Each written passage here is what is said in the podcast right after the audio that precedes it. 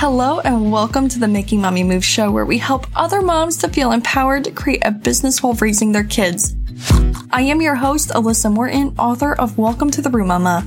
As a mom of two kids under two years old, I built five businesses before I was 26. On this show, we like to bring you a variety of moms in different phases and stages to share their stories, heart learned lessons, and shed light into how they built their own successful businesses while raising their families. Tune in every week as we spotlight a new empowering mompreneur to help you on your journey of mompreneurship and subscribe to the podcast on your favorite listening platform so you never miss an episode. Let's get into it.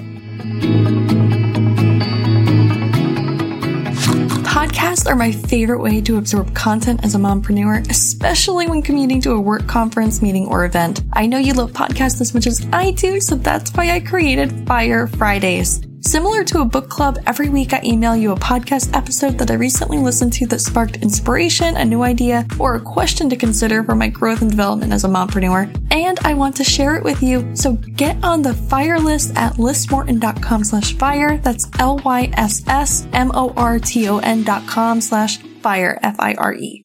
So, with Garden in the Pines, you got to think like this is a service based business and there's supplies that we have to buy, there's hard goods, there's flowers that we have to buy, we have like a lot of, I want to say, a lot of operating expenses and cost of goods sold that we need to account for. So, the way that I do this is I use Mike Michalowicz's profit first method and I take it based on percentages. So the way that this looks like is 20% goes to the cost of goods sold. So this is flowers, this is hard goods, this is vases, this is glassware. Take that as it is. So 20% is COGS. I take 15%, I put that aside for taxes. And I take another 6.625% and put that aside for sales tax. And then the rest, which is about 58%, goes toward business growth. So I take that 58% and I divide it into 100% again. And this is the way that it's divided based on that total. So 5% goes to, I call it the rainy day fund, but this is any kind of opportunity or emergency. So you see something pop up that you really want to go to, like a conference that you didn't know was happening, and you want to take the money out of the rainy day fund. It's there, you can do it. Or let's just say like there's something really bad that happens and you need an extra ten to fifteen thousand dollars that's you're going to take it out of the rainy day fund. Let's say like you needed a whole bunch more money for your taxes that you didn't account for or whatever fill in the blank emergency that I pray doesn't happen. so, of that 58% that's left over from after you remove your COGS, your taxes, your sales tax, that's where 5% of that is going to go toward rainy day fund. From there, I put 10 to 15% aside for self development and business development. So for those that don't know, you are the lifeline for your business. And when you are fully developed, that means that your business is going to perform that much better. So you need to be putting yourself around people that think big, that have the resources to help you, that have been through the experiences that can help you shave time off of whatever you're experiencing in your business, the problem that you're having. You want to shave the time off of you learning how to fix it and just learn from somebody that's already fixed it and done it and says this is what you need to do.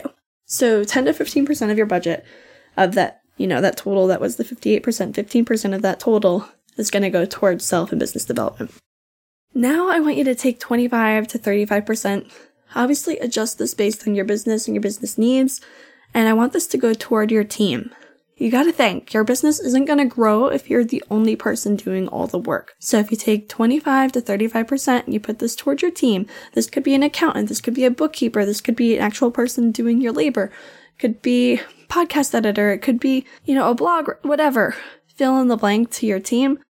It could even be like a tool that takes the place of the team, like a CRM or something like this that's to organize yourself and be more efficient. 35, 25% of that, you know, that 58% total is going to go toward team. From there, you're going to prioritize your marketing and PR expenses. So again, you got to think if you're not putting money into growing your audience, your business is not going to grow. So you need to put at least 20% of your budget aside to marketing. So Facebook ads and promotions, like memberships to different advertising sites, putting money into appearing on big podcasts or on live events or something to that effect. Anything going toward marketing PR needs to be at least 20% of your budget. And then the last 25 to whatever percentage based on how you allocated the rest is going to be your owner pay. So I want to tell you, this is actually going to be really probably pretty pitiful, especially when you're bringing in or you have expectations of bringing in a large amount of money. So you got to think this is to be pretty pitiful compared to the large number at the top. But like we talked about, the number at the top, that's your revenue. That's not a salary. And if you want to grow your business, to the point that you don't even have to work in it and you just want to collect money out of it, you need to apply these percentages to grow the business. So I want to use realistic like example numbers to break this down for you to really show you like what it looks like. And like I said, these are just my goal numbers for Garden in the Pines. These haven't been come to life yet, but this is what I'm working toward for 2023. So I have it broken down into three categories in the ways that I could bring income in. One is through weddings and events, and I want to bring in $200,000 through my weddings and events. The next is through course sales. I've created an online course for wedding and event florists that I'm really working hard to grow an audience and promote.